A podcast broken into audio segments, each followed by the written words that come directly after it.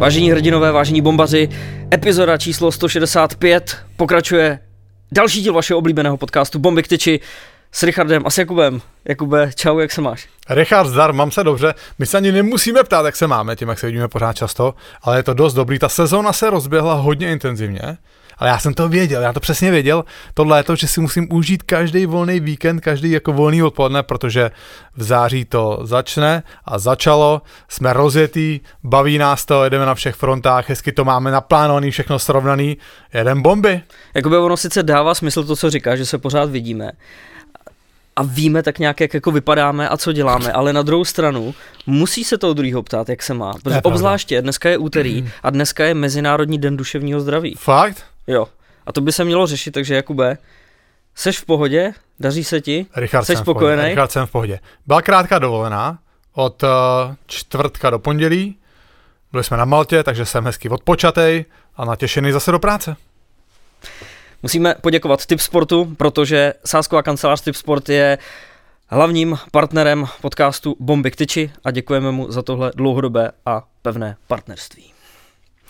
Rozjela se naše podzimní show Lexus Bomby Živětu 2023. Jak jako břek jsme v jednom kole, baví nás to, jsme rádi, rozjeli jsme to. Teď vlastně jsou rozjetý všechny projekty, na kterých my děláme a který tady tak nějak eh, běžej. Takže jedem, baví nás to a v tuhle chvíli použiju tu termín, časová smyčka, s největší pravděpodobností, když nás posloucháte, tak už proběhla zastávka v Pardubicích. Bomby živě. Je to tak, jak říká Richard, my jsme tady už minule zmiňovali, že letos ty bomby živě pojmeme trochu jinak, nebude tam vždy jen jeden host, ale chceme vždycky tři hráče z daného, z daného mužstva, chceme, aby ta uh, debata na tom pódiu byla trochu na, ne, blbý říct na úrovni, ale takového typu jako v hokejové šatně, prostě sranda, pokec a, a chceme, aby tam bylo právě hodně, hodně smíchu a takže eh, věříme, že se, nám to, že se nám to povede. Doufáme, že všude se nám povede dostat také tři hráče z každého mužstva, samozřejmě v mužstvech, který nemají úplně dobrý start do sezóny, to nebude úplně jednoduchý, ale tak uvidíme a tenhle problém případně budeme řešit, až nastane. Záznamy téhle rozhovorové části z každé zastávky Bomb živě Lexus Bomb živě Tour budou zase v každé pravidelné epizodě, takže tohle, tahle ta část se k vám dostane.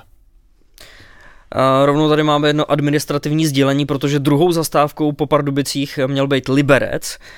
Sice ve čtvrtek, ale protože Bílí tygři hrajou následně zápas v Brně, a přejíždějí tam voden dopředu, to znamená, že ve čtvrtek už budou na cestě, tím pádem nemohli bychom dostat tomuhle konceptu brát hráče z kádru, ty zajímaví lidi, kteří vás teď zajímají a který můžou k té aktuální situaci něco říct, tak bohužel musíme Liberec vyškrtnout, přesunout na konec tour za poslední plánovanou, to znamená v tuhle chvíli na 23.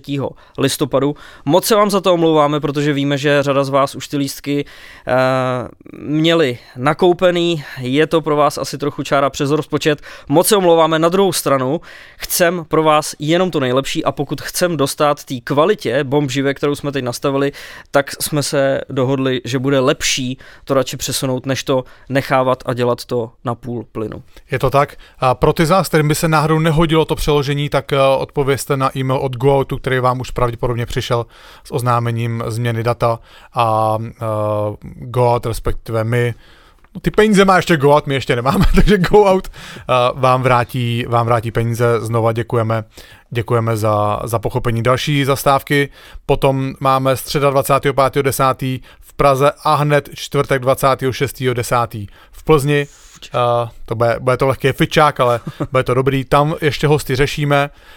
Um, v, Praze, v Praze samozřejmě. Praha je taková specifická, vždycky na bombách v Praze se ptáme, jaký jsou fanoušci v tom sálu a tam je to totálně rozpolcený, uh, že to není vyloženě fanoušci Sparty, jak by se možná na první dobrou uh, mohlo nabízet. Tam ještě taky obsazení hostů řešíme. Uh, jsme samozřejmě rádi, jak to asi jste poznali z názvu Lexus Bomby, tyči Lexus Bomby živě Tour, já to ani sám už nic nepamatuju. Uh, tak Lexus je znova s náma tenhle rok, my si tady toho partnerství taky moc vážíme. Richard dostane zase auto, hezky spolepen, tentokrát víc co dostane za auto? Dostanu nejnovější Erixo, pětistovku. To je, ten, to je to velký SUVčko? To je to velký SUVčko. Ericso teď přešlo modernizací faceliftem. Já ani nebudu říkat, že nevím, jak se to správně jmenuje, ale je to to nejnovější, nejlepší, nejvybavenější Ericso. Je to krásně, je to krásný auto, trochu ti, trochu ti to závidím, no a to je ohraná písnička z loňského roku. Uh, Ale Lexus myslí i na naše fanoušky. Už jsme vám to říkali v předchozím díle, teď to zopakujem a až přijde ten správný čas, tak vám řekneme všechny konkrétní informace, ale do Prahy Lexus pro některý z vás chystá odvoz na akci a odvoz zase uh, pátky z akce po Praze. Budete tam mít i malý občerstvení, budete tam mít Lexus Lounge před uh, akcí a podle mě se chystají zase i vouchery na týdenní zápůjčku Lexusu na všech zastávkách. Podle tebe nebo se chystají? Já doufám, že jo. Richard se to, snaž, Richard se to snaží prosadit, takhle. Necháme to u té formulace. Přesně tak, přesně tak. Uh, teď jsem tě přerušil, chceš ještě ne, pokračovat o tom? Mám to Dobrý, všechno. OK. Tak, jedna taková otázka, takový téma, který jsme nakousli v předchozích epizodách ve smyslu uh, konce Patrika Martince v Kometě. Vyvstala totiž otázka, kdo by měl tohoto trenéra uh, nahradit. A Kometa zatím náhradu nemá a schání, nebo aspoň tvrdí, že se o to snaží. Když si vezmeme, že se teď úplně nedaří Plzním a Plzni a Vítkovicím, Plzeň jenom jedna, Vítkovice víc, tak se ta otázka znovu dostává na světlo světa. Eh, když tyhle trenéři by byli odvolaný, kdo může nastoupit místo nich? Existuje vůbec nějaká náhrada? Jsou v našem prostředí nějaký trenéři, který by byli k dispozici? S Jakubem jsme prošli bejvalí nebo aktivní současní trenéry i třeba bez angažmá nebo s nějakým angažmá, který by třeba přicházeli v úvahu. Já teda musím říct, že jsem našel nějakých třeba 10 men, ale ve výsledku to jsou jména, který tě jako neupoutají na první dobrou. A Který už jsou, už jsou jako venku z toho kolotoče. A ve výsledku jako zjistíš, že tady opravdu nemáš vyložení něco, co by si řekl, tak tohle je moje první volba, tohle je na tisíc procent. Vždycky tam jsou nějaký otazníky hmm. kolem těch jmén. Z té selekce jsme vybrali společně s Jakubem asi tři jména, který podle nás by dávali největší smysl. Je tady třeba Pavel Patera, který ještě v uplynulé sezóně byl hlavním trenérem Sparty. V tuhle chvíli je trenérem sedmnáctky. Národního týmu do 17 Národ, let. Národního týmu sedmnáctky. David Čermák, ten zase trénuje osmnáctku u reprezentace. Josef Jandáč, to je jméno, který je aktuálně bez angažmá. Jsou podle tebe tohle jména, který teda by dávali smysl? Tak jak říká Richard, my jsme fakt to prošli a tohle jsme vyhodnotili jako tři jména, který No, odpovím se na tu otázku znovu asi po, uh, který, který, dá, který ten smysl dávají. U Pavla Patery je samozřejmě otázka, jakým způsobem utrpěla jeho reputace. Protože to angažmá na Spartě se úplně nepovedlo. Navíc myslím si, že mu ani moc neprospělo, nebo ty jeho pověsti to, že ve chvíli, kdy on odešel ze Sparty, vyměnil se, přišel místo něj Miloš Hořava, tak najednou Sparta začala vyhrávat, začalo se jí dařit, což samozřejmě ne, neháže Pavla Pater úplně do dobrýho, dobrýho světla. Um, Zároveň další věc, která třeba nehá, neháže Pavla Patru do dobrého světla, je to, že Radim Rulík odvedl skvělou práci loni v Pardubicích, ač po sezóně si to pakoval, ale v pakoval, no, on si to pakoval, teď je trenér národního týmu, ale znovu, když byli spolu v Mladé Boleslavi, kde Mladá Boleslav hrál opravdu krásný hokej, a byla, všichni známe ten, ten zápas v Třinci, kdy Boleslav v sedmém zápase byla poměrně blízko k tomu postupu do finále, byl tam ten incident Pavla Patery s rozočím. S chodou okolností se o tom dneska bavíme v rozhovoru s Pavlem Kousalem, dneska s partianským útočníkem v té době, útočníkem právě Bruslařů z Mladý Boleslavy, tak uh, ta práce Pavla Patery v Mladý Boleslavi vypadala strašně dobře. A i to je asi důvod, proč on dostal to angažmá na Spartě. Ale po zkušenosti, pa, po tom, co Sparta hrála pod Pavlem Paterou, po tom, co Radim Rulík vlastně měl dobrý angažmá v Pardubicích, teď je trenér národního týmu, tak znova si myslím, že to začíná trochu vypadat, že ten úspěch Mladý Boleslavy byl, byla spíš zásluha Radima Rulíka. Znova, nemám tohoto informaci od žádných hráčů, je to jenom věc, kterou já vyhodnocuju vlastně z toho, jak to sleduju. Um, myslím si, že docela podrobně, relativně zblízka, nevidím úplně dovnitř, jo, ale takhle vlastně to, co se stalo na tom trenérském kolotoči, takhle bych to ohledně Pavla Patery vyhodnocoval, vyhodnocoval já. David Čermák je trenér, který má hodně trenerských zkušeností z Kladna. Což loni trénoval Český Budějovice, kde dostal, kde dostal šanci v Budějovicích, tam se to samozřejmě loni úplně celý nepovedlo. A mužstvo 18 pod Davidem Čermákem na Hlinka Grecky Cupu se prezentovalo hodně sympatickým hokejem, což samozřejmě si myslím jeho kreditu docela přidalo. Na druhou stranu zase mají zkušenosti Davida Čermáka z Kladna, kdy víme, že v Kladně prostě uh, já nevím, jak to říct uh, diplomaticky, uh, úplně netahají netahají peníze, mají, mají hluboko do kapsy a spíše si pomůžou z vlastních, z vlastních zdrojů a moc tam neutrácí, tak uh, mají tyhle zkušenosti takovou váhu, že byste Davida Čermáka vzali jako hlavního trenéra? To znova, to si musí vyhodnotit uh, nějaký vedení mužstva. Jo, znova, je to jméno, který ano, možná trochu na první pohled smysl dává. Zas asi to není úplně jméno, z kterého byste byli odvázaný a řekli jste si, jo, skvělý, tak tohle ten trenér, prostě, který hmm, hmm, teďka hmm, nám pomůže. No a Josef Jandač, no. Ta, já upřímně, kdybych si měl sadit tady z těch třech trenérů, kdo první dostane šanci zpátky v extralize, tak to bude Josef Jandač. Protože opravdu je tady tendence vracet se k osvědčeným jménům, což Josef Jandač je. A já samozřejmě vůči němu mám taky určitý výhrady, ale pořád eh, za sebou nějaký úspěchy má, ať samozřejmě nikdy nedosáhne na, na žádnou nejvyšší, nejvyšší metu, ale ty zkušenosti se nedají úplně, úplně smazat. Takže tam to se bude spíš o tom, jestli Josef Jandač bude mít chuť do práce. A vlastně době my nahráváme, tak včera problém vyřešili, nebo ne problém, to jsem řekl špatně. Ve Vítkovicích došlo k drobné trenerské změně. Miloš Holeň zůstává na pozici hlavního trenéra, skončil jeho asistent Radek Filip, který ho nahrazuje Pavel Trnka, bývalý výborný obránce, v minulosti asistent Jakuba Petra u prvního mužstva Vítkovic a dolů na střídačku se posouvá bývalý výborný útočník, dnes myslím si, že má titul sportovního manažera Roman, Roman Šimíček.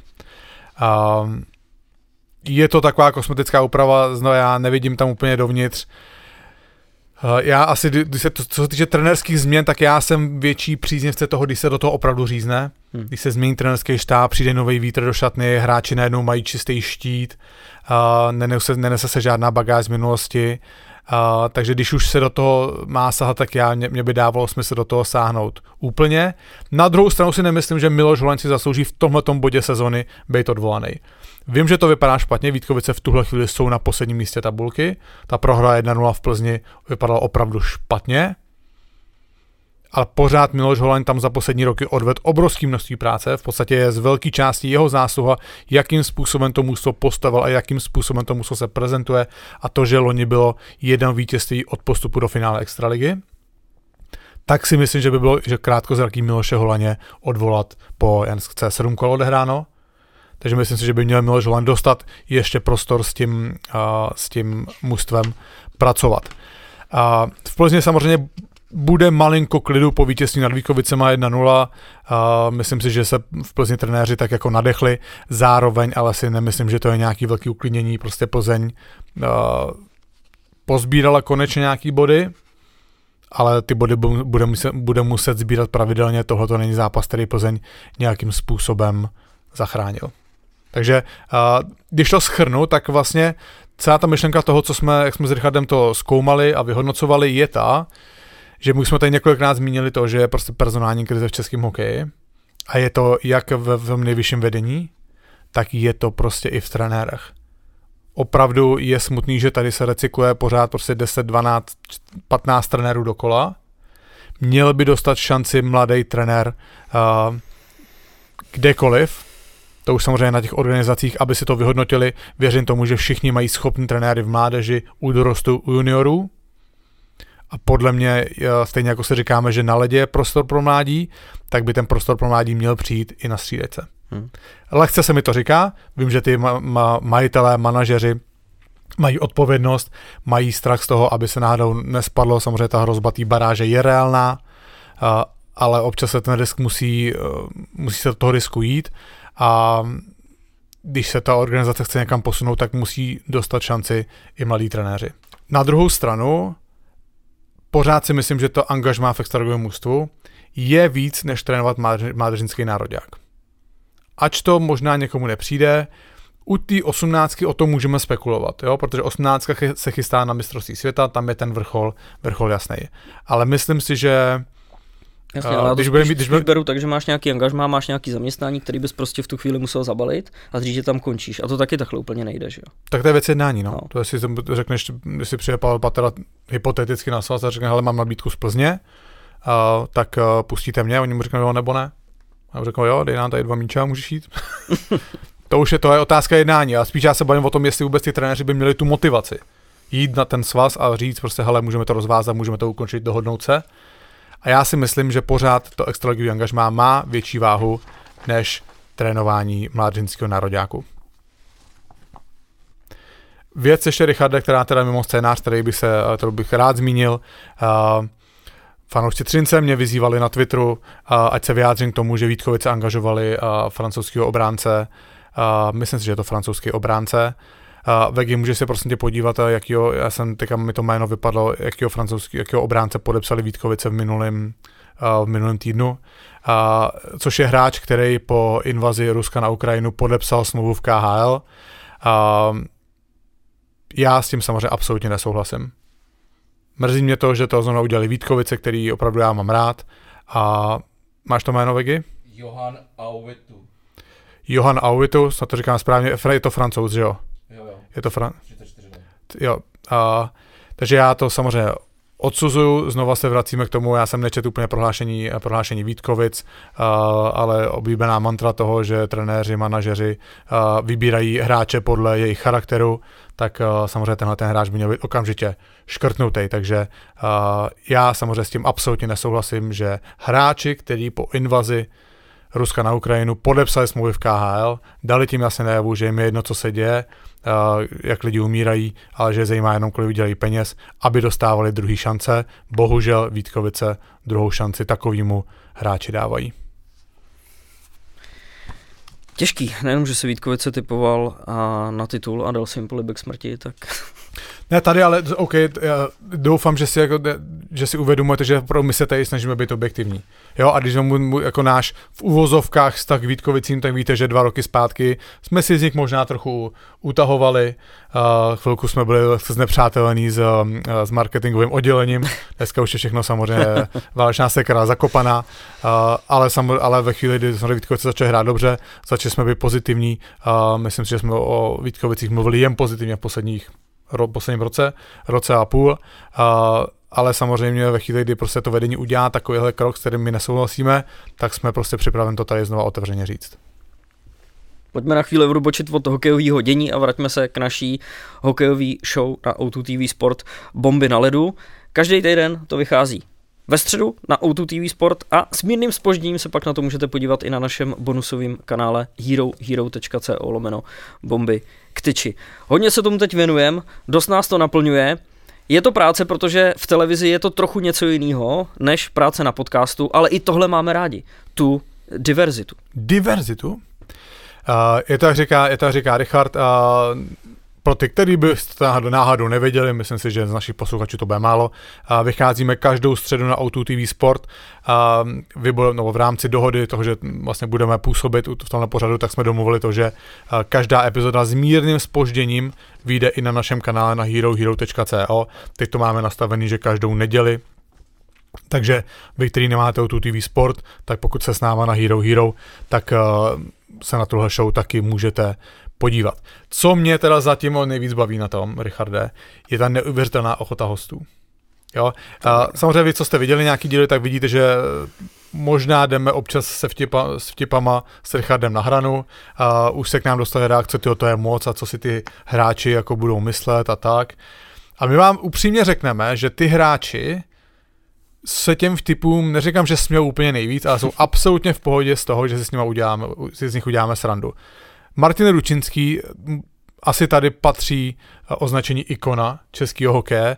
Naprosto v pohodě, když jsme si udělali z, něj srandu. Uh, I se tomu zasmál říkal, že to, že to je skvělý, že přesně tohle v českém hokeji uh, chybělo. Uh, Honza Mandát, asi jste ten forek postřehli na, naši, na našich sociálních sítích, uh, ten taky se smál. Robert Říčka ve chvíli, kdy jsme si z něj udělali tak trochu srandu, že nechal puk za sebou při nájezdu, tak nám hned psal, jo, to jsem si zasloužil, uh, je to vtipný kluci, co děláte.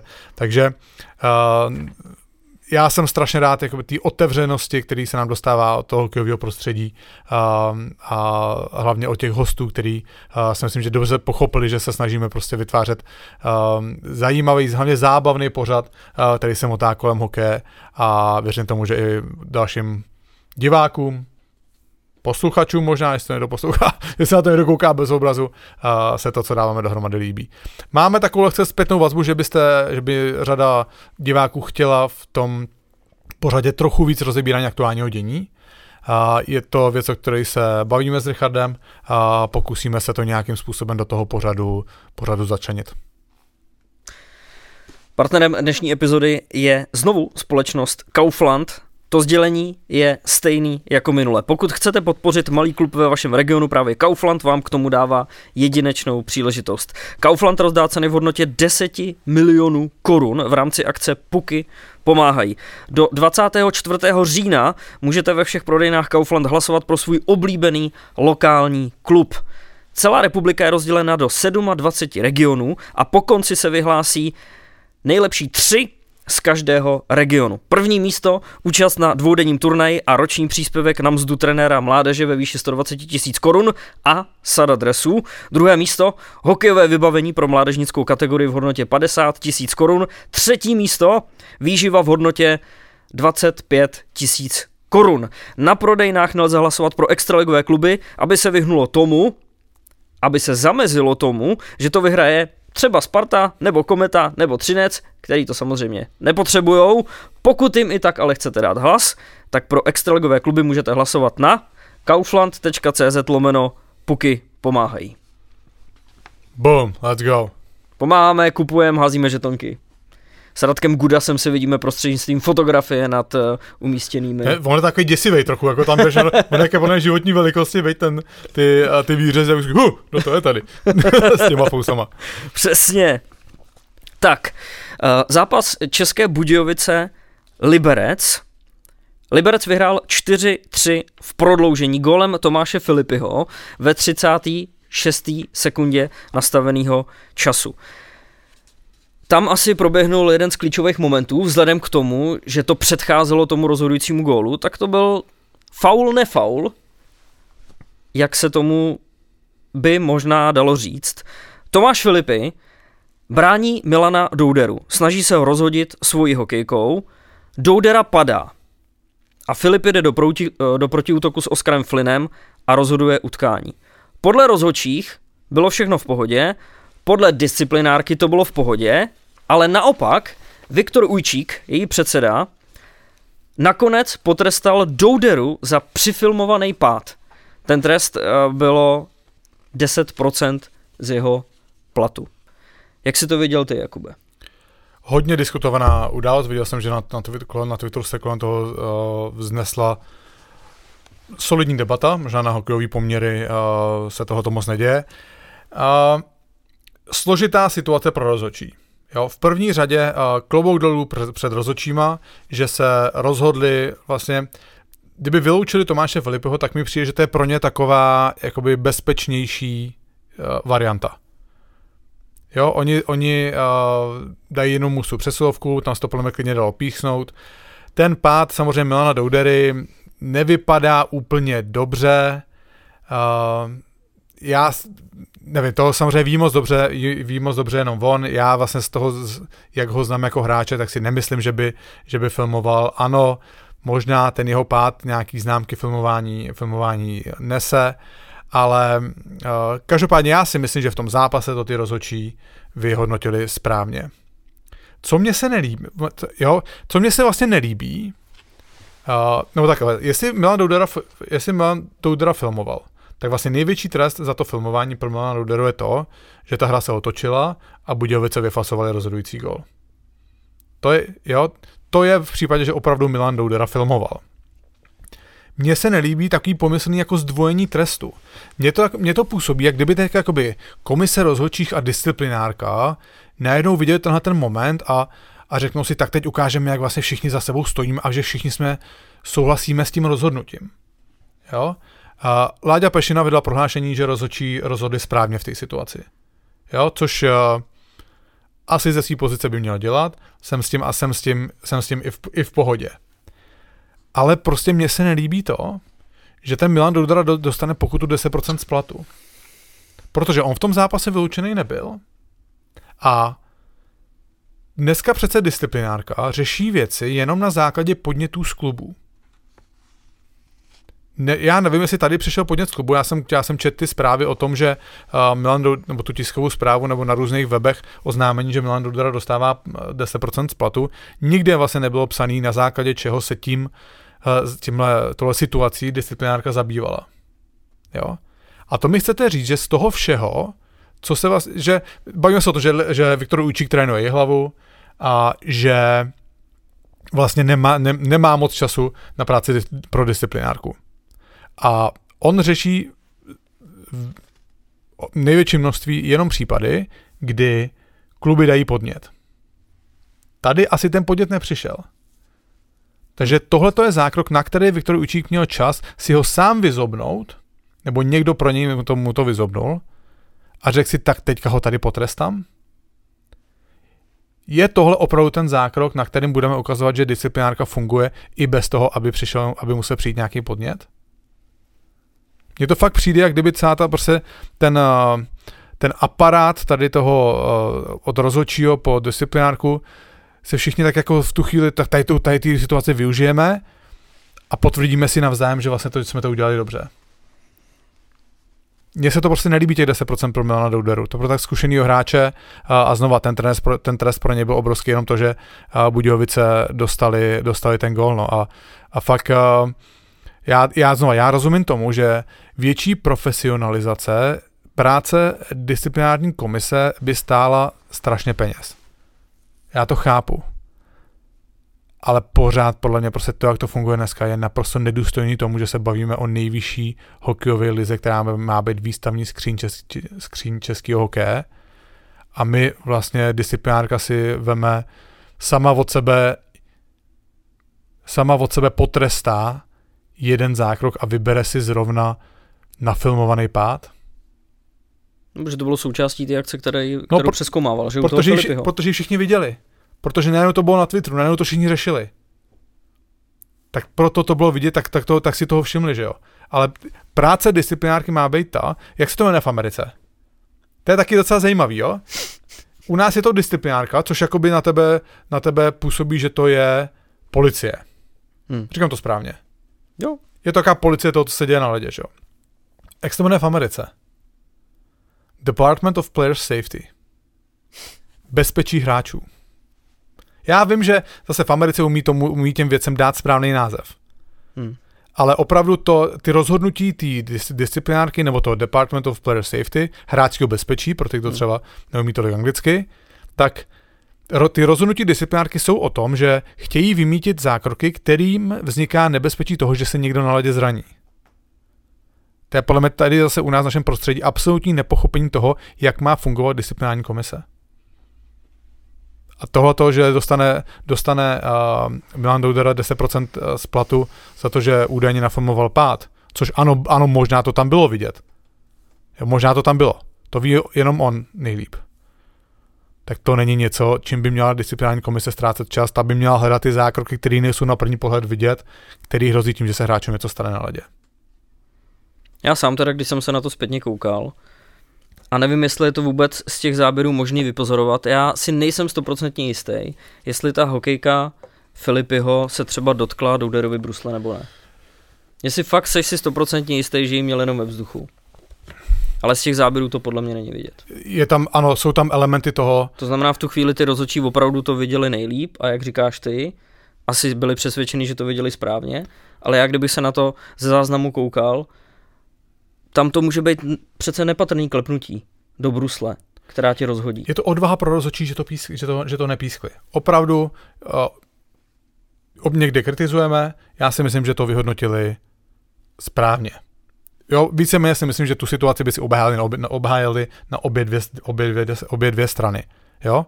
Já vlastně nemám s tím, nemám s tím problém. Uh, Jasně, ale v tu chvíli nejseš ani uh, schopný se 100% jistotou určit, jestli ten pád teda opravdu byl přifilmovaný nebo ne. Jasný. Tam, Pokud bys to bral z těch záběrů. Přesně tak. Přesně tak. Mně prostě přijde blbý, že tenhle ten zákrok si vybere disciplinárka z toho všeho, co se děje a sama od sebe bez toho, aby někdo dával nějaký podnět, tak uh, potrestá toho hráče. To mně přijde nesmysl.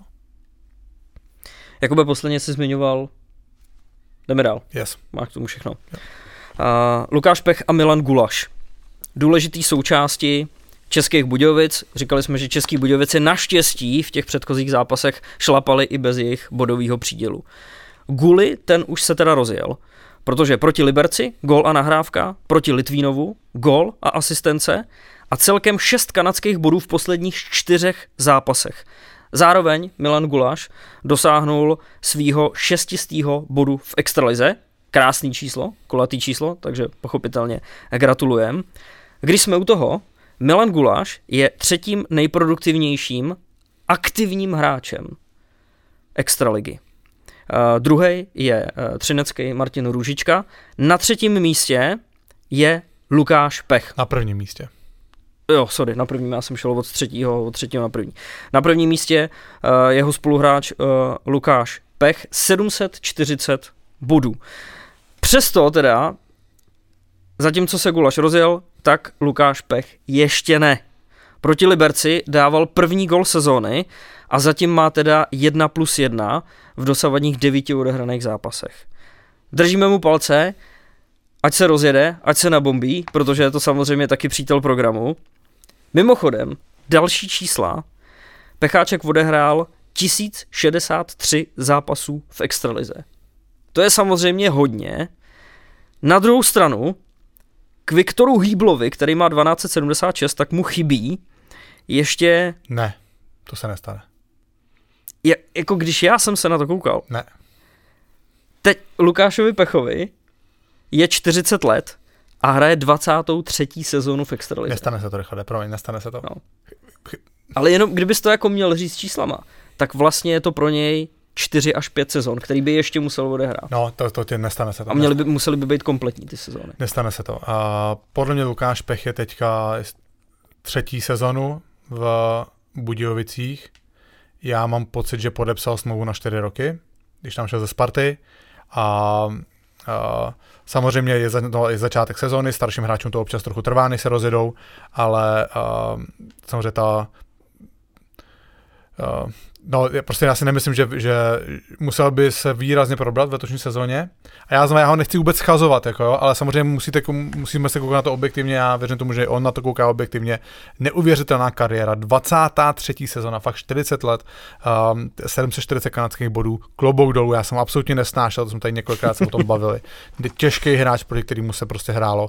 Uh, ale možná tady prostě už uh, to může být takový začátek konce.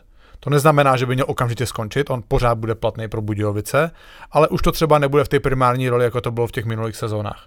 Bude to trochu, trochu níž v sestavě, pořád platný hráč, ale opravdu uh, vypadá to, je, je na čase a vypadá to, že Budějovice našli hráče, který dokážou um, vystoupit dopředu té řady a to mužstvo vést. Uh, vést uh, dál, který budou mladší než Lukáš Pech a je tam perspektiva, že to bude do řady dalších sezon. Ty vždycky potřebuješ nějaký srovnání, aby si eh, vůbec jako uvědomil souvislosti. Protože teď, když, když normálně řekneš to číslo Viktora Hýbla odehraných zápasů, tak si řekneš, OK, je to jenom číslo.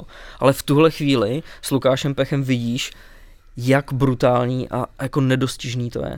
Je tam ale jde o to, že Lukáš Pech, podle mě se on ráně do té extra, do extraligy proniknul až podle mě třeba ve 22, 23, že on tam fakt ztratil 3-4 sezony na začátku. Já nevím teďka, kdy eh, Viktor Hýbl začal hrát, ale tam si myslím, že jako má ten Lukáš Pech handicap. No. Ale tím, že strávil celou sezonu, celou, celou kariéru v extralize, tak um, mohl atakovat toho Viktora Hýbla, ale tam prostě těch pár sezon na začátku kariéry mu tam chybí. Tak když si o 40 odešteš 23, jak máš 17. No ale on tam podle mě v má... 17 letech, ale měl první dvě sezóny, kde odehrál třeba 7, 4 zápasy. Tam, tam teprve jako začínal. No. Až od, nějaký, tře- od nějakého třetího roku začal mít jako větší číslo. Já no. si myslím, že to bylo až díl, až to prostě ve, dva, ve, no, ve 22 nebo někdy, ale já to nevím jistě prostě. Podívejte se na ty statistiky, tam prostě těch pár, pár sezon na začátku mu chybí. OK. Východočeský derby, Hradec Pardubice, pro mě asi nejzajímavější utkání neděle, byť tam bylo spousta zajímavých mačů. Je to hodně vyhrocený, ostře sledovaný a asi jako nejvyhrocenější krajský derby, který vůbec jako existuje. Možná trochu překvapivě teda v Hradci nebylo vyprodáno. Já si říkám, vzhledem k tomu, kolik lidí sleduje Pardubice, kolik lidí teď už i chodí na Hradec, jak se vůbec může stát, že derby není vyprodaný. Já mě to taky překvapilo, Richard, no. Mě to taky připra- překvapilo. A nevím, co k tomu dá říct, no. Já vím, že zase, zase, a to je věc, Pardubice, znamená, jsme, jsme, u toho, jsme u toho zpátky, jo. Uh, já jsem opravdu rád to, co pardubický fanoušci vytváří kolem hokeje. Mně přijde, že Pardubice jsou taková jediná, ok, já jsem na sociálních sítích, já jsem na Instagramu a já jsem na Twitteru, já nejsem na Facebooku, tam, jsem, tam už ne, tam nejsem v podstatě, mám profil, ale nechodím tam vůbec. Takže sleduju hlavně Twitter a přijde mi, že na Twitteru je opravdu jediné, jediný mužstvo, který tam má fanouškovskou prezenci a to jsou Pardubice. A ano, někdy těch fanoušků je moc. Já vím, že některý mě mají v zubech, naprosto v pořádku, asi na to máte právo, to si vy musíte vyhodnotit, ale líbí se mi, co prostě Pardubáci dělají kolem hokeje. Oni dělají obrovskou službu extralize, protože oni vytváří to, že se o tom hokeji na ty sociální síti mluví.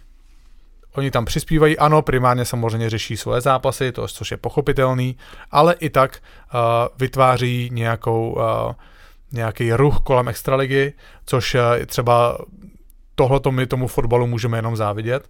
Uh, no to máš po každém víkendu najednou ten fotbal, to vidíš, všichni se k tomu vyjadřují, svoje názory k tomu dávají, jsou tam debaty, někdy lepší úrovně, někdy horší úrovně, ale prostě je vidět, že to ty lidi zajímá, že se o tom baví. A mě tohleto, hodně toho hokeje na těch sociálních sítích, na tom Twitteru konkrétně, mě to tam chybí. A dělají to pro jenom Pardubice a znova za to vám, vám děkuju, že to trochu uh, víříte ten prach kolem, uh, kolem extraligy. Každopádně je teda divný, když byly volný lísky v Hradci Králové, že jste tam Pardubáci nejeli. Oni se asi počkají na derby do Pardubic. Ne, oni si počkají na bomby živě Pardubicích ve čtvrtek, podle mě. uh, no, uh, Pardubice vyhráli 4-2. Hradci nepomohlo ani uh, vrácení se Patrika Bartošáka do brány po zranění. Tohle je výcud asi nejzajímavějších momentů utkání. Krásný gol teda Martina Kauta při jeho premiéře. Hned takovou raketu, jakou tam vyslal. Ne- Krásný gol. Neuvěřitelný. Přehled, zpracování, i ta střela přes toho obránce. Byl to vykejř. Byl to, krá- byl to, byl, byl to vykejř. Nebylo to úplně jako do rohu, ale... Krásná, krásná střela. Opravdu krásná jako střela, ta, jako ta fakt, rychlost zpracování a, fakt a, super, fakt super. a střely. Klobouk dolů. A Tomáš Vondráček, Jakube, tenhle moment si podle mě musel přehrávat celou noc, ne? Podle mě, po tom nahození, který přišlo, tak Wondert snad na třikrát, na třikrát to tam a nakonec to tam, nakonec to tam dostal ten puk do brány. Jako ten byl, Wondert je podle mě uh, neodclonitelný. Podle mě Wondrce absolutně musí milovat Venca Varadě. To je Bulldog, přesně, stroj. Jo, a stroj a poslouchá, neodmluvá prostě, uh, co mu řekneš, to udělá, k tomu ti občas prostě přidá nějaký kanadský bod a jo, já se tomu nedivím prostě, no, já jako si pamatuju Wondrce jako nej, vlastně jednou z nejpoctivějších hráčů, který jsem kdy který jsem kdy uh, viděl, myslím si, že v postupem své kariéry si uvědomil, že musí malinko šlapat více do obrany, ale strašně důležitý hráč dneska pro Pardubice. A navíc má podle mě 0% podkožního tuku. To má, no. Minus, nebo minus. minus Myslím, dát cheeseburger, podle mě. Každopádně emoce vzbudil hned první gól, respektive teč Tomáše Zohornej po nahození Ondřeje Vály, kde z těch záběrů, které byly k dispozici, tak bylo vidět, nebo zdálo se opticky, že Tomáš Zohorna tečoval kotouč nad úrovní horní tyčky. Což samozřejmě je v rozporu s pravidlama, proč by ten gol měl být uznaný, ale rozhodčí ho uznali. Přítel programu, David Pospíšil to krásně ukázal takovou jako optikou ve studiu, že ta kamera může v podstatě být nad tou úrovní té tyčky a ono ti pak jako připadá, že to jde, že to jde mimo. Hmm. A že rozhočí ve chvíli, kdy to mají těžký, tak ve sporných momentech, pokud se přikloní k tomu gólu, což je ta věc, kterou ty chceš vidět, tak je to vlastně dobře. Bejt spíš kladnej, než záporný. To znamená spíš ty góly přisuzovat, i když si nejseš úplně jistý, že to tak eh, mělo být a že to bylo čistý. Jo, to docela dává logiku, tady ta myšlenka. Když si jako v podstatě na hraně, tak spíš uznat, než neuznat. To se mi líbí tady to uvažování. A já jsem to řekl špatně, ta kamera musela být pod hranicí horní tyčky, protože ty se koukáš jakoby do vzduchu a pak ti přijde, že ta hokejka Chápu. je nad úrovní Chápu, té tyčky. chápu. Um, jdeme dál. Um, Jeremy Blaine go. Je, Je, Jeremy Blaine, to je taky jako stroj. On jeden gol dal, na další přihrál a jako obránce on bodoval v sedmi z dosavadních devíti zápasů a dohromady má 11 bodů. Tam to taky jako neuvěřitelně funguje. Koho si ty sledoval a jak si tohle z toho utkání sledoval? Co se ti tam nejvíc líbilo? No, mě opravdu, mě začínají lehce, a nebudu to přehánět, ne, ne děsit, ale to se, to se používá v angličtině zase, zase jako výraz, děsit v pozitivním slova smyslu Pardubice. Protože když se podíváš na, na tři zápasy, myslím si, že jsou to teďka poslední tři zápasy, tak Pardubice v, ani v jednom z těch zápasů neměli úplně jako jasnou pozici, ale vždycky dokázali najít cestu. Jo? A bavíme se o zápase teďka v Hradci, samozřejmě těžký utkání, uh, derby na ledě obrovského rivala, Pardubice tam vyhrál, vyhrál 4, 4-2. Uh, bavíme se o zápase v Liberci, který teda uh, Pardubice na nájezdy prohráli, si myslím, teďka. Každopádně Pardubice prohrávali ten zápas a znova golem v poslední minutě, krásná žabička přes uh, celý obraný pásmo. Uh, Lukáš radil na Tomáše Hiku, ten prostě z jedničky to trefí přesně nahoru, tak aby na to brankář nedosáhl. A zase Pardubice získají z toho zápasu aspoň, uh, aspoň bod. Liberec, uh, každopádně Liberec nakonec, sice Pardubice ten zápas nakonec prohráli, každopádně dokázali se do toho zápasu vrátit znova. Těžká situace v poslední minutě, krásná kombinace a uh, Pardubice z toho zápasu mají aspoň bod. Pak máte domácí zápas s Kometou, kdy Pardubice vedou 3-0. Během 4 minut si nechají dát 3 góly, což je jako trestuhodný, ale znova ve třetí třetině Pardubice najdou cestu a ten zápas zvrátí na svoji stranu. To mně přijde vlastně jako nejděsivější na tom, nebo samozřejmě bylo by děsivý to, kdyby Pardubice každému dávali příděly, ale mnohem větší hodnota je v tom, že i když ten zápas je vyrovnaný, i když se nevyvíjí dobře, tak Pardubice najdou cestu k tomu ty body získat. Radek Smoleňák. Uh, už je útočníkem Kladna. V pátek hrál první zápas s chodou okolností proti Hradci, ze kterého na Kladno odešel. V neděli druhý zápas v Mladý Boleslavi a hned v Bolce dva góly a druhý vítěznej. Dobrý začátek si myslím v dresu rytířů. Smoliho rozlučkový video, který jsem před pár dnama viděl na sociálních sítích eh, Mountfieldu, tak jako ono to má zhruba tři minuty a ty se tak jako na to koukáš, koukáš, říkáš si dobrý, co tam všechno řekne. A ta poslední zhruba tři čtvrtě minutka mě teda jako úplně rozsekala. Tam se to přeplo, Smoli se dojal, tak si říkám, kde to najednou v sobě jako našel. Takový to, takový to dojetí. A opravdu jako mě to, mě to teda dostalo, chytlo mě to. Skoro jsem si i říkal, že s tím, že s tím koncem, ty různé věci, které se tam jako v Hradci děly, ať už jako z různých důvodů prostě víme, že Smoli už tolik jako nehrál, tak z tohohle videa všem musí být jasný, že se mu v Hradci líbilo, že si to tam oblíbil, nejenom jako klub, i jako prostředí. Protože samozřejmě víme, když u nás byl eh, hostem jednoho vůbec jako z prvních dílů našeho podcastu, tak dokonce i volal manželce, která zrovna s kočárkem byla na procházce, takže i z tohle eh, rodinného hlediska to tam bylo fajn. Takže Radek Smoleňák je borec. Už já to tady odmluvím do konce asi sám dneska, podle mě. Teď eh, teda nakladně v Hradci strávil necelých šest sezon, z toho čtyři dělal kapitána. Prostě s tím prostředím srost, no. Jako 6 let je hodně. Já jsem byl v Brně pět a půl, ne, pět a půl jsem byl. A jako to je dlouhá doba být na jednom místě. Navíc prostě Radek Smoleňák tam zažil výborné sezóny. A myslím si, že to celý vyvrcholo tou loňskou, kdy Hradec došel až do finále, ať třeba Radek Smolňák neměl možná tolik prostoru, kolik si představoval. Každopádně těch 6 let, 6 let na jednom místě v, v životě hokejisty je dneska už rarita a myslím si, že když hráč někde vydrží tak dlouho, tak cítí opravdu podpora, podporu toho, toho města, těch fanoušků a když se potom odchází, tak je to takový smutný, takže já naprosto chápu toho, že Radek Smolňák byl dojatý při tom, při tom odchodu, mě se taky z Brna tenkrát neodcházel úplně, úplně lehce, ale takovej je hokejový život, ale zase dobře pro něj, že dostane šanci ještě někde jinde, vrací se na Kladno, kde pro vrcholový hokej vyrost. Ve druhém zápase hned rozhod o vítězství Kladna Mladý Boleslavy důležitý body pro Kladno, takže je vidět, že ještě něco v nádrži má a že ještě může být platný extraligový hokejista. Máš taky něco v nádrži? Nebo už jsi byl na záchodě dneska? Já už jsem byl na záchodě dneska. V Hradci Králové eh, jedna důležitá stopa v podobě Adama Novotného, historicky nejmladšího střelce extraligy v 15 letech, 10 měsících a 23 dnech. Ještě loni hrál v dorostu, což je na tom úplně jako nejvtipnější. V neděli nastoupil i k druhému zápasu proti Pardubicím, zrovna v derby. Podle mě pro tak uh, mladýho kluka který ještě jako pár dní zpátky vůbec nevěděl, že v extralize nastoupíš, podle mě nemůžeš uh, najít exponovanější utkání, než zrovna tohle, kde si podle mě vyzkoušíš jako všechno.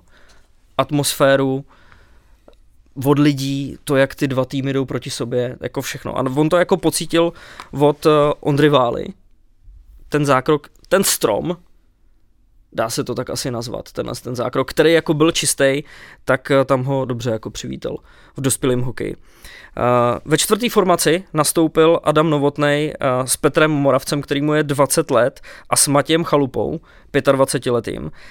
Tyhle ty mladíci v zápase stíhali tempo zbytku.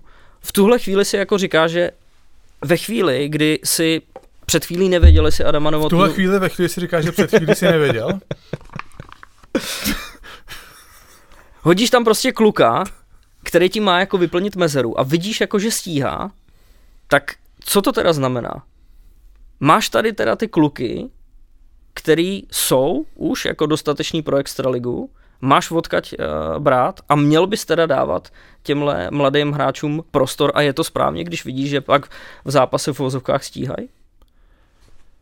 No, takhle, mladí hráči mají dostávat prostor. Samozřejmě to, že hraje 15 letý kluk je, na, jako je extrém. Uh, jsem rád, že dal gol, samozřejmě Adam, Adam obrovsky talentovaný, já samozřejmě jsem ho ještě neviděl, ale samozřejmě koukáme na jeho čísla, tím ti mladí hráči v, vynikají, že mezi svýma vrstevníkama nebo někdy i mezi staršíma hráčema dokážou být produktivní. Sem spadá Adam Novotný. Uh, jsem jenom, jenom dobře, že nastoupil. Uh, každopádně si nemyslím, že pro jeho hokejový růst by bylo dobrý, ač to je asi nepopulární myšlenka, aby 15-letý kluk dlouhodobě hrál v extralize. Já si myslím, že to může zafungovat takhle jeden, dva, možná tři zápasy, ale pořád opravdu tomu klukovi je 15 let.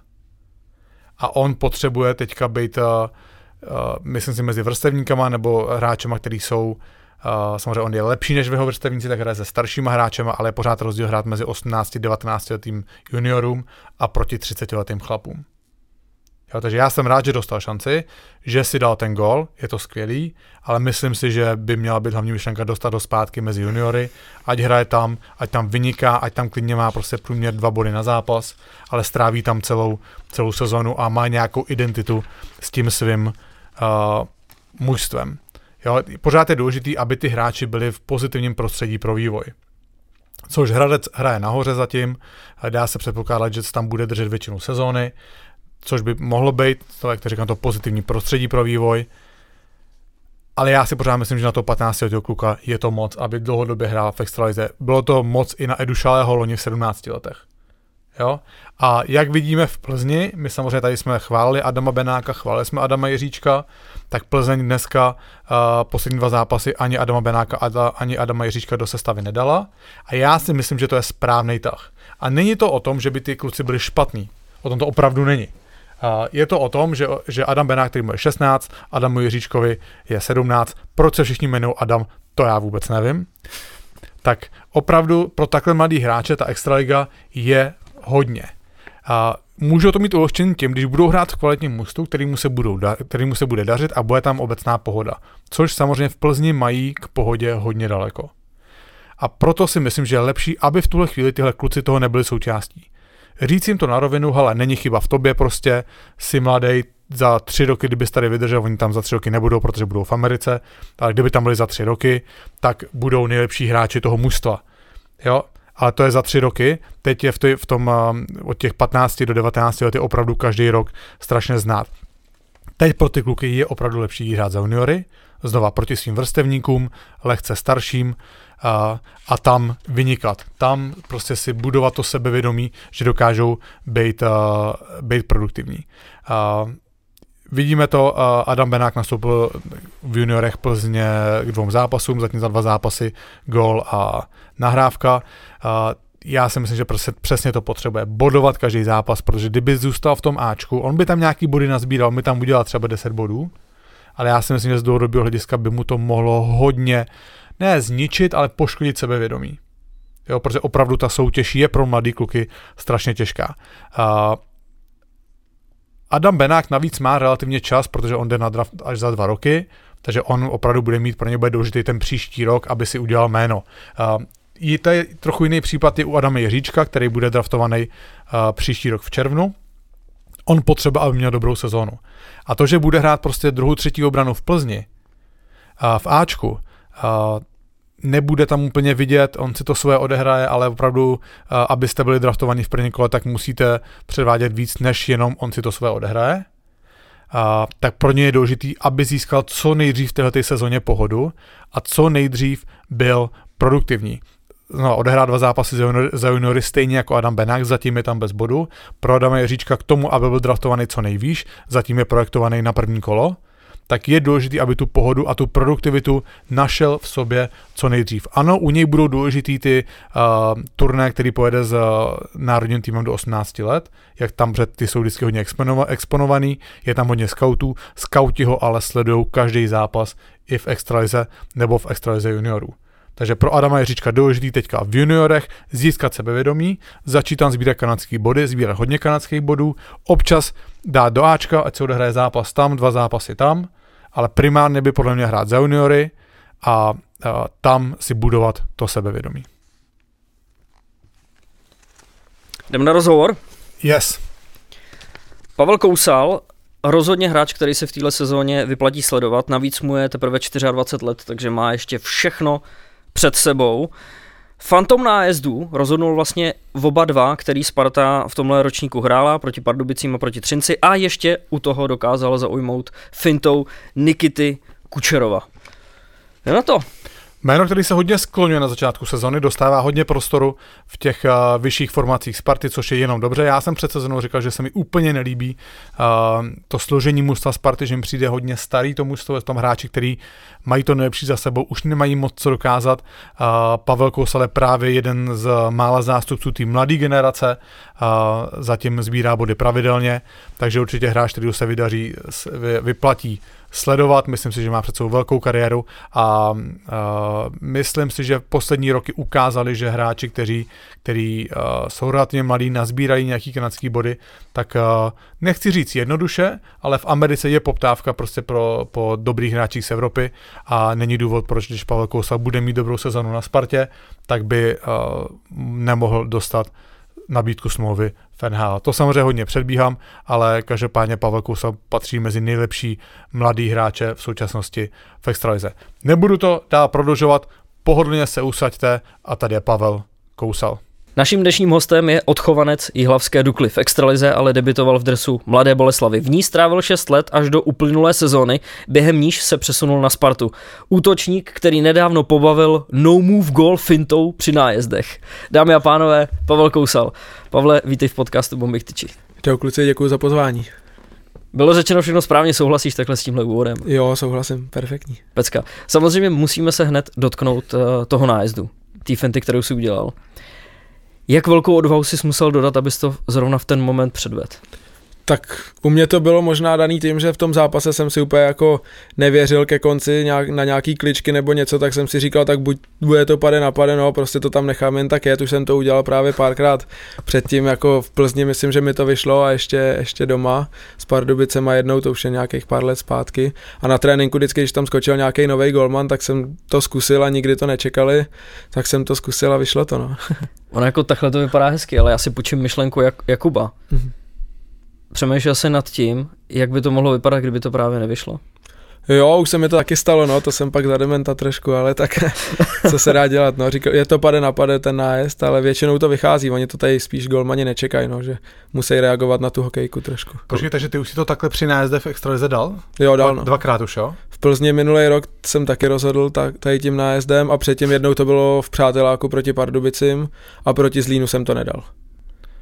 A bylo to, byl, byl kolem toho takový povykloně taky, nebo ne? Ne, to To je nebylo. sranda? Jak no. no. na Spartě a najednou No. všechno je vidět, viď? To nebylo skoro nikde, tam, já nevím, jako Bolka to taky sdílela, ale vůbec to nikde nebylo, možná na hokej.cz to nevím, ale Jo. teďka právě to bylo úplně všude a všichni mi psali, ať se uklidním trošku, jak říkám, za to úplně nemůžu, že já jsem to nepropagoval. Ale to je docela, docela dobrý, ne? Jako, že ty, jako pocituješ to, že ta, že ta exponovanost té Sparty je fakt jako obrovská, že se to nedá srovnávat s tou Boleslaví. Jo, to si myslím, že jako je to úplně někde jinde, no tady tenhle to, celý ten marketing a všechno je takový úplně, když jsem sem přišel právě v tom lednu, tak jsem si říkal, tam samý videa a tohle po příchodu, říkám, co tady budu jako dělat, vůbec nevím a oni jako všechno to mají perfektně zmáknutý, řeknou mi, co, mají, co mám dělat, kam si stoupnout tohle a furt tam chodí někdo s kamerama, na mobily to točí, jako fakt to mají úplně, úplně na jiném levelu, no.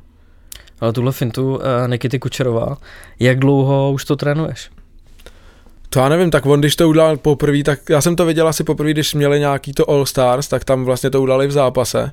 A tam od té doby jsem si říkal, že to tak jako občas zkusím, no a nevím, tak čtyři roky třeba, ale ne, že bych to dělal jako často. Ono většinou, když si řeknu, že to zkusím, tak to vyjde. Počkej, počkej teda, ty říkáš teda, ty jsi mi to vlastně říkal, my jsme, dělali, my jsme spolu dělali rozhovor, bez shodou okolností my jsme měli, my jsme natáčeli bomby na ledu vlastně ve středu dopoledne a měli jsme tam Patrika Augustu a měli jsme tam Oldu Kopeckýho. jo, A večer jste hráli vy, to bylo podle mě s Pardubicema. Myslím si, že jo. Jo, a, já jsme dělali spolu rozhovor o přestávce a já jsem říkal, že Olda Kopecký říkal, že si nedělá z ničeho hlavu, že? Aha. Tak to říkal pak, já jsem to splet, říkal to Patrik Augusta, to říkal. Jo, já jsem to potom viděl, já jsem viděl nějaký útržek, dobře, já jsem to nestíhal Jasný. po zápase, abych se na to koukal, a pak jsem to právě někde viděl, to bylo možná i v kabině, to tam běželo. Jo, Tak jsem zrovna viděl, že na půl cesty z Třince, že už bych si to nebyl. jo přesně. Ale tak je vidět, že mě znají, takže Je to tak, jako, že máš jako lehkou hlavu, že si to nebereš, tady věci, které se ti nepovedou? jo, většinou jo, no, tak já si myslím, že to je, že to je jako, že to není nic špatného, protože to říkali Pasta třeba si myslím, že prostě udělá tři kličky a jedna mu vyjde, dá z toho góla, že je to lepší, než když člověk nic, nic neskusí. Já to říkal hodně trenérů, takže nevím, no někdo si to zas naopak bere moc a pak jsou z toho taky vyklepaný. A zas na druhou stranu není dobrý si všechno nebrat. Hmm. Člověk musí vědět, co je. Jo, ta, a ta lehká hlava je dobrá, jako to ti, to ti závidím, no, to ti závidím, to je dobrý. No ono Jsi se to, neměl lehkou. Ne, ne, těžkou moc. Já byl takový ten, když se dostal gól, tak jsem byl okamžitě, že to bylo a první to, a co jsem udělal já špatně. Ty, co ty, ty, jsi, to, jsi, ty jsi ten, co chyba všech čtyřech ostatních, já měl svého hráče. Ne, tak to, to, to, to zas ne, to zas ne, ale spíš to tak jako neřeším, říkám si další střídání, prostě půjdeme a dáme góla my, že jo, nebo něco takového. No, jo, to je dobrý. To není to poznat, Jakube, že si děláš těžkou hlavu z věcí. no, to, Jsi dobrý v klidu, není, není to na tobě vidět, tak jako to proplouváš. Děkuji. Vypadáš tak jako, tak jako ji- jistě. beru to jako kompliment, teda, no. Ber to jako kompliment, no. No ne, protože ono se o tom jednoduše mluví, ale to si jen tak jako neřekneš, nebudu si z toho dělat hlavu. Prostě nějaký seš a už to nezměníš, jo. Taky si myslím. No jako jde to trošku asi změnit, vím, že kluci pracují s mentálníma koučema třeba nebo takhle, ale nevím, jestli to člověk musí mít asi od malička tohle, že to tak jako moc neřeší. A můžeš uvíct nějaký příklady hráčů, který pracují s tímhle, s touhle psychikou, s koučema. Tak já vím, že chlápa teďka třeba říkal u nás, že s někým pracuje, že ten je právě vyklepaný občas, ale teď, že jako s tím pracuje, takže lepší. Já vím, že fotbalisti s tím pracují, že vlastně Láďa Krejčí měl nějaký rozhovor o tom a takhle, takže nevím, Neči taky. Jo, tak, tak podle mě to, když jsi jako v klidu, tak to není špatný se o tom občas s někým promluvit a, hmm. A najít, nějaký, najít nějaký, Jak se z Techniky. toho dostat No. pryč, no. přesně, být na, to připra- být na to připravený. To neznamená, že jako nutně je v tobě něco špatně, ale prostě je to další Hmm. součást, Hmm. další součást přípravy. Jenom aby jsme se dostali od, od té finty Nikity Kučerova bychom to uzavřeli. Máš v rukávu ještě nějaký další finty třeba? Který o Jo, můžeme čekat v nájezdech. Já jsem hlavně dělal ještě jeden jako blafák, To neříkej jaký, ale. ale no to právě jsem chtěl dodat, že to nemůžu říct, aby, aby to ty golmani nečekali. Jako že jo? dělal, takže v extralize už to... Taky už jsem párkrát udělal a nevím, tak ono tam toho je hodně, záleží taky na golmanovi. Vadí mi teda, když je golman a má obrácený guard, to jako je Hmm. těžký, to pak nevím, co na to vymýšlet.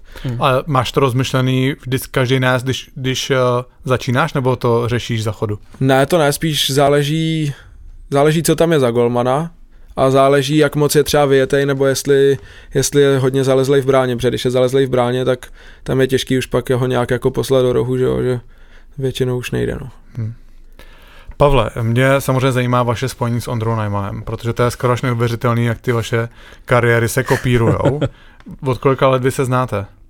No to nevím, tak asi od... Já jsem začínal hokej v šesti, tak asi od šesti, od sedmi let, jako už tak nějak jsme spolu asi trénovali, no. Ale to jsme ještě o sobě úplně jako nevěděli, my jsme Ok. okay. spolu začali hrát až díl, protože já jsem hrál vždycky, on hrál na mě vždycky první lineu, já jsem hrával v druhý většinou, že jsme spolu nehráli, ale nevím od kdy, no, tak Vy jste stejné ročníky? Jo. Takže jste spolu byli já v jsem, hlavě, v Nároďáku? jo, ale do třídy jsme spolu nechodili, protože já jsem v listopadu, takže já jsem chodil o třídu níž. Jo, OK. ale v hlavě, nevím, no já jsem vždycky hrál jako s nima, takže nevím, nedokážu říct, ale v lajně spolu jsme třeba od 8. třídy bych řekl, možná i... To je síla teda, no. No. No takže uh, tam potom, když jste odcházeli z hlavy do, do Western Hockey League, do Spoken, tak uh, byla nejdřív jako, že byl jeden, pak se k tomu přidal druhý, nebo od začátku se to řešili společně? no, to jsme řešili, to řešil nějak agent jako hlavně a řešili jsme to nějak spolu, že by bylo dobré, kdyby jsme tam šli jako spolu do stejného týmu, že by nám to mohlo jako pomoct, no a úplně nám to nepomohlo. Nepomohlo to? No moc ne, my jsme tam chytli trenéra, který moc neměl rád jako Evropany, že prostě měl rád takový to nahodit, tam hmm. se srazit, porvat se před bránou a jít střídat. No a my když jsme nevím, jeli, nahráli jsme si to u modrý a třeba jsme to ztratili dvakrát v zápase, tak už na Hmm. nás koukal, jako že nás chce zabít, další zápas jsme nehráli, že jo. Bylo to takový, ale samozřejmě dobrý i pro, po naučení pro nás trošku, ale tam nám to úplně, úplně nevyšlo. No. Tam mě napadá, jestli vlastně to nemuselo být na škodu, že jste tam dva takhle spolu. No tak my jsme, oni hnedka na začátku nás dali každýho na jinou stranu města úplně, že my jsme se víceméně viděli jenom na zimáku. Jo. Tam se v kabině nesmělo mluvit eh, česky, že jo, takže Mhm. tam anglicky, jenom takže jsme tam spolu to moc neřešili, jako psali jsme si samozřejmě, ale nevím, na škodu si myslím, že ani ne, zas podle mě, kdybych tam byl úplně sám, tak takhle jsem aspoň mohl nějaký problémy jako pořešit s ním, že jo. Když bych tam byl sám, tak bych se poke- bych pokecal akorát s těma biletama a s tím spoluhráčem, s kterým jsem bydlel, ale takhle, když tam byl najmě, jak to bylo trošku lepší. Máte nějak jako, mě se to třeba rozdělený, že ty si víc dával góly, Ondra nahrával, nebo jak, jak, jak to vyplynulo? To nevím, jako najmy ten je spíš takovej, že furt někoho hledá, Jo? jo, ale oni mu to všichni říkají a on to jako sám ví, ale furt stejně někoho hledá, takže já nevím, to asi tak vždycky bylo, já jsem vždycky měl rád, on měl vždycky radši Crosbyho, já Ovečkina už od malička jako, a Ovečkin vždycky dával góly, jak jsem chtěl Mhm. taky dávat góly, no, takže Chápu. asi to tak nějak bylo už od malička. Za góly se platí víc peněz, to dobrý. Myslí- Myslíš z toho levýho kruhu golfákem pořád stejně a pořád dává góly, jo? No, tak to takových už asi moc nebude, ale to bych taky chtěl, ale to je těžký. No tak a na Spartě asi špatně skautoval, ne, když vás nenechají hrát spolu teďka. No tak to není úplně na nás, že jo? Já to chápu, no. to si musí někdo tam. Chápu. No. no a proč, eh, když jste se vraceli z, z Ameriky, jakým způsobem se vyvinulo to, že půjdete do Boleslavy? No ono už to totiž bylo, než jsme šli do té Ameriky, tak my už jsme podepisovali v Mekáči na 66. právě přestup do, do Boleslavy, že nás Boleslav koupila a my už jsme tam vlastně jeli letní s Norma s Ačkem ještě předtím, než jsme odletěli do té do Ameriky. Takže potom už vlastně jsme byli hráči Boleslavy, když jsme se vraceli. A Boleslav, když vás podepisovala, tak věděl, že půjdete do Ameriky? To si úplně nemyslím. Tak to asi nebyli šťastný, ne? No moc ne, no. jo, tam- byl tam nějaký tlak jo, zpátky? byl tam, tam vlastně trénoval v tu dobu Franta Výbornej a pan Jelínek Mhm. a vím, že pan Výbornej za náma přišel a říkal něco, nasrali jste mě, ale ať se daří a pak odcházel Jo. jen tak si říkal jako čuráci. Já úplně vidím. jako Já úplně vidím. no, něco takového nám tam řekl právě, to bylo poslední a pak říkal jenom, ať se nám daří a takže to asi nevěděli. No. A to vám bylo 17-18? Jo, nějak tak. Takže oni vás do, do Boleslavy podepisovali s tím, že s váma nějakým způsobem počítají do Ačka? Jo, víceméně. No. A Ale to nám úplně agent jako neříkal, protože my jsme vlastně hráli jednu sezónu v té juniorce v Hlavě a rovnou jsme řešili, že bychom chtěli jít do té Ameriky, takže on nám ani neříkal, že když byste tady zůstali, tak můžete hrát v Ačku v Bolce nebo něco takového. OK, To tak mi, OK, tak mi to teďka je. Už to, je, už to je pár let zpátky, tak snad to nebude vadit. Jako vaše uvažování, že vlastně jako vy chcete jít do Ameriky, máte to v řešení, ale zároveň se domluvíte, že půjdete do Boleslavy. To bylo taková jako záchranná síť, kdyby náhodou ta Amerika se nepovedla? No víceméně, protože jsme věděli, že tam jako bude, že nás tam chcou, že budeme hrát když tak extraligu, když bychom se vrátili. Jasný. A v hlavě, tak tam, já jsem nebyl za celou dobu vlastně v hlavě ani na žádném tréninku jako s Ačkem nic, jo. vůbec jsme tam nedostali, nebo nabízeli mi nějakou smlouvu, si myslím, a já jsem tu smlouvu asi ani neviděl. Že nevím, jestli mi ji taťka, nebo já ani nevím, kdo ji vlastně dostal. Hm. No ale tam se dávaly taky smlouvy, já nevím, jak to je teďka, ale před těma 6-7 rokama, nebo už možná i víc. Takže to byly třeba, nevím, pro 15 letý kluky jako 3 tisíce a museli bychom tam jako, a potom už bychom nemohli ani do té Ameriky, že jo, nebo takhle. Takže nevím, tam jako nějak to prostě nefungovalo v té hlavě úplně, že bychom dostali možnost hrát v té první lize a nevím, agent asi nějak to jak jako vyřešil, že by bylo lepší, kdyby jsme šli do té Boleslavy, že tam dostaneme šanci a mají tam jako farmu v Ústí a takhle, že bychom hráli dospělý hokej a řešila se ta Amerika, no. Akorát jsme teda si mysleli, že tam vydržíme díl trošku. No a teď mi ještě řekni, vlastně vy jste museli oba dva projít tím stupňovým draftem, že jo, tím import draftem do, do té juniorské, juniorské soutěže, Mhm. kde bylo nějaký, nějaká míra rizika, že třeba by jste neskončili ve stejném mužstvu. To vůbec nevím, já jsem o tom vůbec nepřemýšlel. Ne? On nám agent řekl, že to tak prostě bude a Okay. když vybrali prvně Najmiho, tak já jsem, to právě jsme byli i v kabině a kluci říkali, koukej co je, nejseš draftovaný, vole, ty tam nejdeš, jo, já jsem úplně tak jako znejistil, nebo já jsem to nesledoval, Hmm. jsem nevěděl, že už jako se draftuje a pak když mě draftovali, tak nějak jsem to jako neřešil v tu dobu fakt. Okay. Ale ty před chvilkou si řekl, že tvůj plán byl v té Americe zůstat delší dobu. Byla z toho jenom jedna sezóna. Co se tam stalo? Nepřišly nabídky, nebo vám to znechutil ten trenér, který se k vám choval tak, jak se k vám choval? No, spíš bylo blbý to, že jsme jako skoro nehráli, no, že samozřejmě bodově se taky nedařilo, možná kdyby, jsme, kdyby nám tam napadaly nějaký body, tak by nás jako hrál trošku víc, ale nevím, spíš takový, že ten hokej, no my jsme tam šli hlavně kvůli hokej, aby jsme se zlepšili jako hokejově a to úplně tam jako nepřicházelo, no. Hmm. Že to bylo taky těžký kvůli tomu trenérovi a tak, no a pak jsme řekli, že už tam nebudeme, takže jsme se domluvili v Boleslavi, že jdem do Bolky a oni toho trenéra vyhodili. Fakt jo? no jasně. tak se zase bolce řekli, tak ne, ne, ne. No to už nešlo.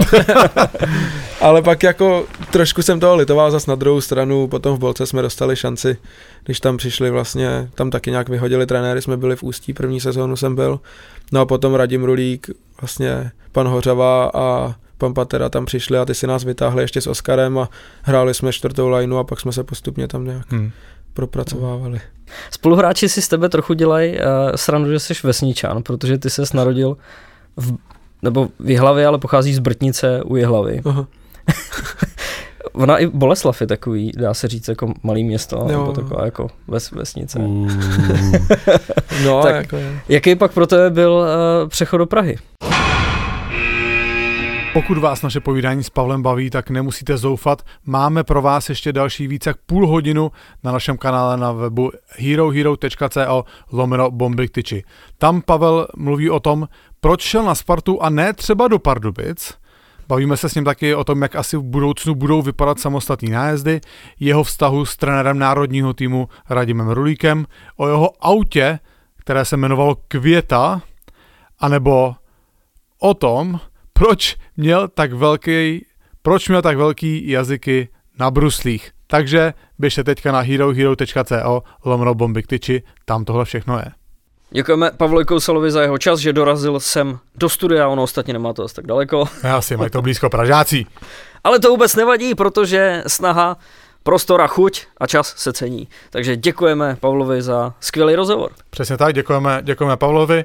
No a děkujeme i vám za pozornost. A příští týden jsme tady zase zpátky. Jsme úplně všude, bomby na ledu, bomby k tyči, bomby živě. Najděte si nás tam, kde se vám nejvíc líbíme a my se nás budeme zase těšit. Čus! Čau.